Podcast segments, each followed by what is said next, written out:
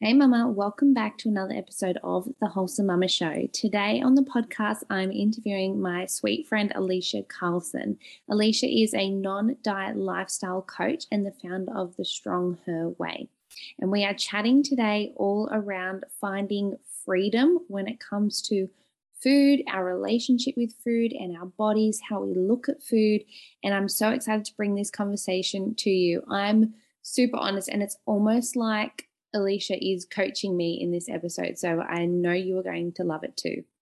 Alicia works with women using a non-diet approach to food, fitness, and life transformation to help her clients create a healthy and balanced lifestyle without having to diet, without food deprivation or restriction. She teaches women how to radically love themselves, their bodies, and their lives.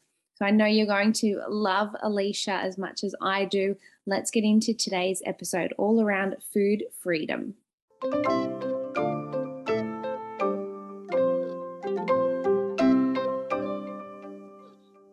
Welcome to the Wholesome Mama Show. I'm Elise and I'm on a mission to help women break free of feeling stuck in survival mode and enjoy motherhood again, even through the tough seasons.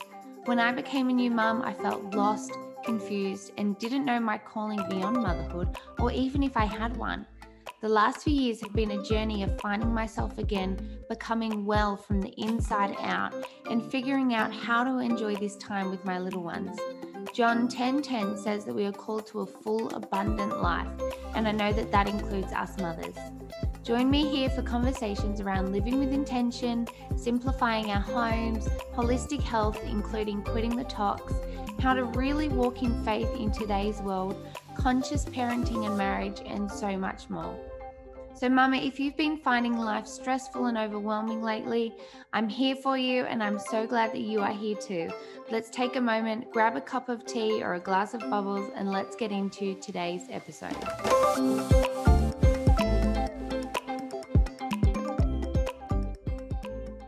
Welcome to the Wholesome Mama Show, and I'm very excited to have Alicia here with us. Thank you so much, Alicia, for joining us today. Hi, Elise. Thank you so much for having me. So we are going to really talk about our relationship with food, and I'm very excited to get into this topic because I think it's such a needed conversation to have, especially for women. But before we get into that, can you introduce yourself, tell us where you're from and what you do? Yeah. So my name is Alicia Carlson. I actually live in the States. Um, so Elise and I were just kind of baffled at the, the whole time day difference. And we were both just so grateful for things like Calendly that makes scheduling so much easier. Um, but anyway, I am a life and health coach. I specialize in a non-diet approach to food, fitness, and lifestyle transformation. Um, and really the heartbeat of what I do is helping women heal their relationship to food, which we'll be talking about today, um, but exercise as well, their bodies.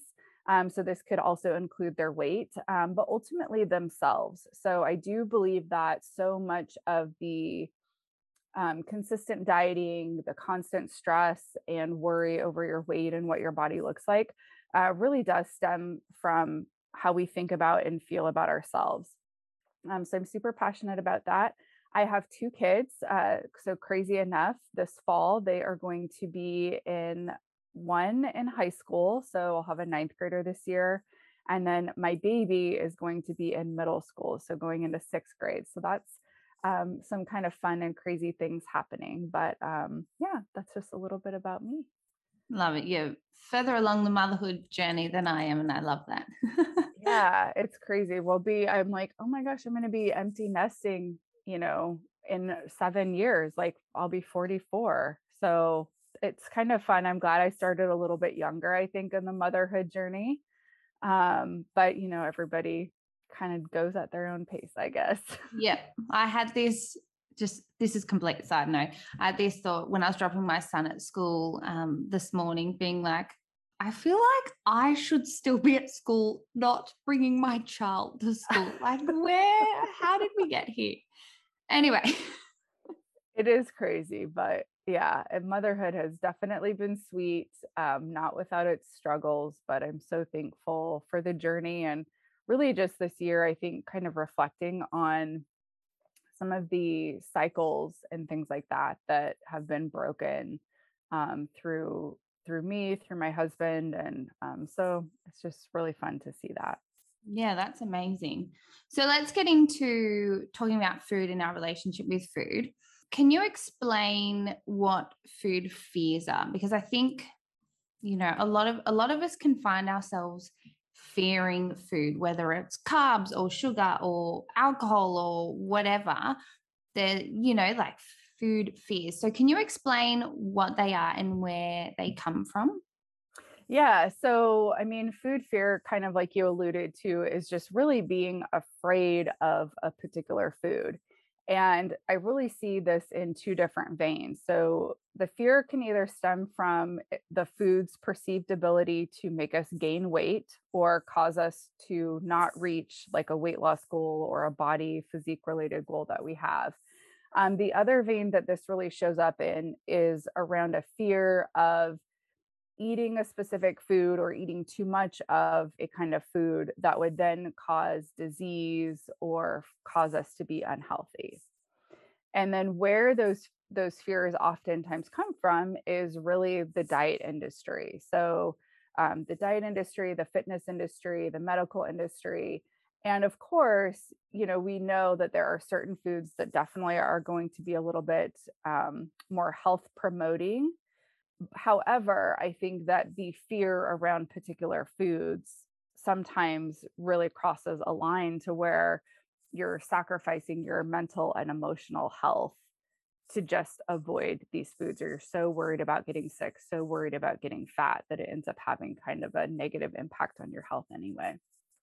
Yeah, just the stress alone in grocery shopping and looking at all the ingredients, and which can be stressful if you are, you know, going from naught to a hundred of I'm going to eat totally clean or whatever. Uh, the stress alone is impacting your health more than probably the little bit of sugar that is in that big mm-hmm. piece of food. Yes. Yeah. A hundred percent. And there's a, I think it's considered a non-diagnosed eating disorder at this point, but it's orthorexia, which is a hyper focus around being healthy. And so that's where that clean eating can really um, kind of spiral out of control for some people. Um, of course, not everybody, but we do know that there are some people that are maybe naturally a little bit more predisposed to disordered eating patterns, eating disorders, and things like that. So how do we know then if we have a broken relationship with food? Like, is it more than just us going, oh, I shouldn't have bread today? Like, is there, how do we know that actually I have a problem with food? Yeah. So I think even just that phrase right there, right? I shouldn't have bread today. If you were my client, I would ask, well, why not? Like, is this a choice that you're consciously making, or really what's under underneath of that for you? Um, I am a huge proponent of variety in food, right? So it's like, you know, maybe instead of having like bread and tortilla and a tortilla and pasta all in one day, we might want to kind of spread those different carb sources out, right? So maybe potatoes or sweet potatoes, um, starchier vegetables. So a lot of the root veggies, maybe some rice, and then maybe some bread or pasta, right? So I definitely do think like having variety is good. Um, most of the time, right? There are going to be some days, or maybe even a few days, where for whatever reason, you're eating a lot of bread, a lot of pasta. And I think that that can be okay. And that that can, you know, fit into kind of an overall healthy, balanced lifestyle. Um, so I guess really like, how do you know if you have kind of this busted or broken relationship with food is to really start to examine your thoughts. You know, in particular, we mentioned the carbs a couple of different times around sugar or desserts or sweet treats and those kinds of foods. Um, do you find yourself saying things like, I shouldn't eat that, I can't eat that, um, oh my gosh, I'm, I was so bad today, like I had, you know, this or I had that. Um, so you just want to look for a lot of thoughts that unfortunately have been very normalized, a lot of phrases that have been um, you know, just kind of brought into the mainstream as like how we, sh- you know, quote unquote, should be thinking about food. Um, and then also your emotions can be a great indicator. So do you eat something and then find yourself feeling really guilty, feeling really bad, Um, do you do you go into a bout of beating yourself up mentally or emotionally for eating a specific food? Um, do you tend to kind of want to restrict food or over-exercise to compensate for eating pizza, you know, and ice cream or something like that, you know, all in the same sitting? So, um, you know, you just, those are just some great, I think, places to start. I want to touch on something that you said there, because you talked about feeling guilty. And so I feel like there's, you know, everyone talks about mum guilt and things like that, but I feel like there is food guilt. Like one hundred percent. when when you eat something, like, you know, or you even go into the spiral of, well, I'll just, you know, oh, I had something, I had pancakes for breakfast. I don't know. I can't even think right now. I had pancakes for breakfast, and now I just, Um, and then you almost wallow in that. So then you just ride off the whole day, and then it gets to supper time and you're eating another bowl of ice cream, and then you are just sinking in this guilt. Uh, so what's your advice to women? Because we're really talking to women who are feeling, who get guilty, and maybe it's from binge eating like that, or maybe it's just, you know, they they sneak a piece of chocolate and they have that guilt over them, or even the opposite of, they feel guilty being so restrictive. Can you, can you speak to that? Yeah. So I think there's, I mean, there's a couple different mechanisms with those different examples that you gave, right? So for starters, somebody that is feeling guilty for it, like sneaking a piece of chocolate, if they, if you feel like you're having to eat anything sort of in hiding, or it feels kind of secretive, or it feels like you're doing sort of this bad or kind of sinful thing, then that's kind of an indicator that that would be a behavior that we want to look at, right? So it's like, again, it's starting with the thought. What thought do you have about eating chocolate? Like, are you only supposed to eat chocolate sometimes? Are you only supposed to eat chocolate, you know, in the afternoons, or after you've burned, you know, two or three hundred calories doing a workout or something? So it's like, what are the internal rules that you're living by around that specific food? Um, and I think that that would also kind of speak to sort of that restricted eater, right? Somebody that's like really restricting things. Um, maybe the guilt for them really comes up when they feel like they've slipped up. So they have all these restrictions, all these food rules in place. And then inevitably, when they slip up, when their, you know, their willpower caves or whatever, then that guilt kind of comes into place of like, oh my gosh, like I did it again, I messed up. Um, and so really, again, you just want to look at that. And then for the binge eater, for the the mom who maybe starts off like eating the pancakes, and those were maybe not on whatever plan she's following. And so she sees that as kind of a slip up, either as a as an excuse or a reason to just kind of keep going. I mean, in all of those instances, you want to just do the next like best thing or the next right thing for you in that moment, right? Um, you know, so it wouldn't necessarily be like you ate pancakes this morning, so now let's just go ahead and write the whole day off. It's like, okay, I ate the pancakes this morning. Um, you know, if I wasn't planning on eating that, then why did I do that? Like, just get super curious in all of those instances about the behavior, right? We always are wanting to understand ourselves, understand the behavior that we're engaging in.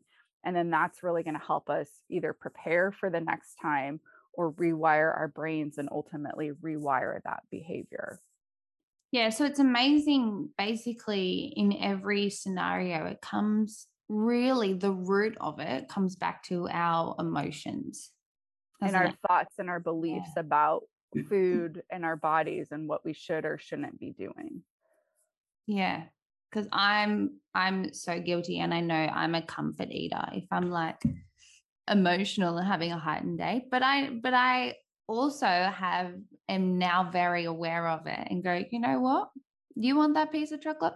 You have that piece of chocolate and you don't feel guilty about it, but then you get on with your day, girlfriend. Yeah. Yeah. And I think that's the key, right? It starts with awareness. And then I, I call this the behavior triad, right? So it's, we have to have awareness about the behavior that we want to change. Mm-hmm. Um, and then we need to understand like what was kind of the root cause that sort of led to this particular behavior. And then we can, like I said, that third step is moving into preparing, planning for the next time, thinking ahead of time how you want to respond, right? Mm-hmm. And so for you, in that instance of having the chocolate, or any time that you feel sort of an, a need to comfort yourself with food, it's just even having that awareness and being like, oh, okay, like something's going on emotionally, but just giving yourself that speed bump moment to pause and be like, okay, do I want, like, I'm having the urge to go get some chocolate. Is that really how I want to take care of myself in this moment? Mm-hmm. And maybe sometimes it's yes, but maybe sometimes it's like, you know what? I know after I eat the chocolate, sometimes I actually feel worse. Mm-hmm. So what else could I do to kind of take care of myself and comfort myself in this moment? Yeah, that's really good to have a plan to, okay, when that, when that emotion comes up next, what, what can I do? And even have a plan of, okay, when I'm feeling guilty about what I've just done, what, what can I do about that? Mm-hmm. And one thing that I think is super important to highlight too, is that a lot of times the guilt comes from us thinking that we did something bad, right? Mm-hmm. Or we ate a bad food. And so I really teach that all food is neutral, meaning that there are no, you know, quote unquote good foods, no quote unquote bad foods. It's all just food that's kind of on the spectrum. And so when we're looking at chocolate is on the same spectrum as an apple, for example, one choice isn't necessarily like right or wrong or good or bad. They're just different choices. And we get to kind of slow down, you know, and decide, okay, how much of the food on, you know, more of the sweets and treats and highly processed do I want to allow, or do I want to eat?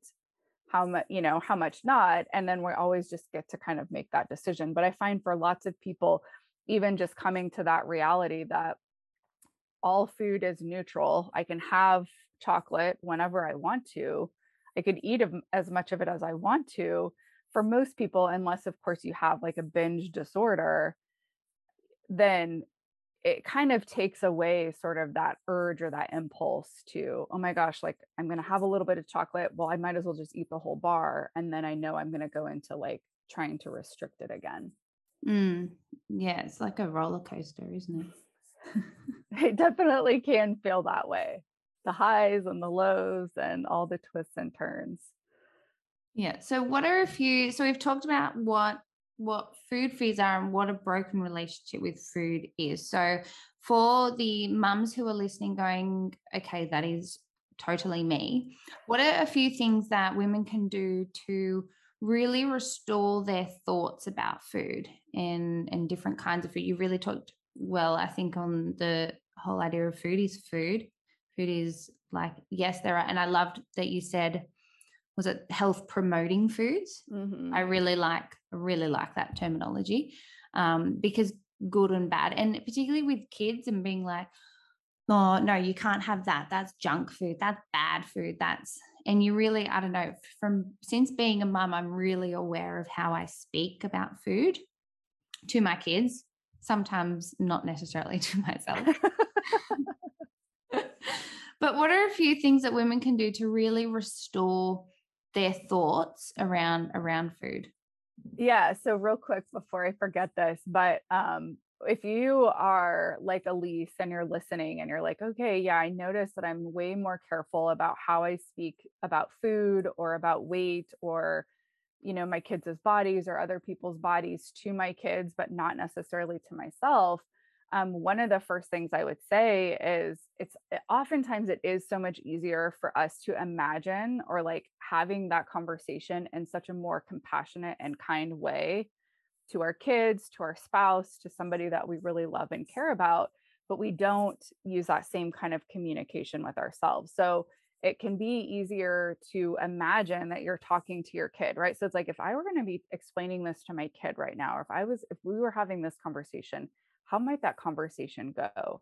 And then it's just kind of flipping that back around on yourself. So since you already are kind of in the habit of trying to talk differently about food to your kids, just start to notice some of that language that you're using and then start to use that with yourself, right? So it's like, if you're like, oh my gosh, I'm so hungry. Um, mac and cheese sounds really good right now. When that sort of that diet voice kind of comes in and it's like, oh no, but that's bad. That's, you know, whatever. It's like, okay, how would I have that conversation with my kid? Um, so that's definitely one way that you can start to kind of mend or heal the relationship that you have to food. Um, the other one is, I'm a huge fan of journaling. And so I would say just do like a massive brain dump. Um, and, you know, you might maybe start with the food that either you feel the most guilty about eating, that you think is like the worst possible food, or maybe it's just food in general, right? It's like, write down all of your thoughts about carbs, about sugar, um, about processed foods, about health foods, and just get all of those thoughts out onto paper, because we want to start to pull some of that stuff into sort of that front part of our brain, that prefrontal cortex, so that we can start to really look at those thoughts, look at those beliefs, and then we can start to examine that and figure out, okay, you know what? I recognize that because I have such a strong belief that Um, eating carbs are bad for me because they're going to make me gain weight, or they're going to cause me to not lose weight. What kind of behaviors are like, you know, what are the feelings that sort of come up with those thoughts? And then what are the behaviors that you kind of notice around that particular food for you? Do you do an okay job at kind of restricting them for a while, but then when you let yourself have a little bit, you find it really hard to, to, you know, to stop? Well, that's an indication that maybe that belief about carbs are bad and they're off limits and I really shouldn't eat that, that's not a particularly helpful thought or belief for you, right? So it's like, if you want to be able to eat that food in the amount that you want, then we need to change the way that you think and that you feel about it so that you can really start to be in a position of utilizing self-control and self-discipline without it feeling like deprivation, restriction, and those kinds of things, because often it's those feelings that drive kind of that unwanted and uncontrolled behavior around food. Yeah, wow, that's so helpful. Thank you so much. I love how practical that is. So do you have any any last tips or encouragement for women um, when it comes to when it comes to food, or even their relationship with their body? Because I think a lot of it A lot of the food and the thoughts around food comes back to their relationship around their body. Would you say that that's the case with most of your clients? Yes, I would say a, almost one hundred percent it does. Um, I, in fact, I can't even really think of an instance where it doesn't, right? Because so much of our thinking and beliefs about food have been shaped, whether consciously or subconsciously, through messages around dieting and you know, losing weight and your body needs to look a certain way. And that could have been, you know, messages that you received from your family of origin, um, from role models or people in your life, to what you're seeing on social media or T V or magazines or things like that. Um, so you could definitely, I would encourage both of those exercises that we went over utilizing for food, that you maybe even start with your body, right? So it's like, if you write down your name at the top of a piece of paper, or if you write down, you know, my body or your weight or something like that, what are all of the thoughts and the feelings or emotions that come up for you? And then how do you notice yourself, like, you know, whatever those thoughts predominantly are, how do you notice treat you treat yourself, whether that's with exercise or food or sleep, or, um, you know, saying yes to maybe too many things and not really being able to feel like you can say no to certain things.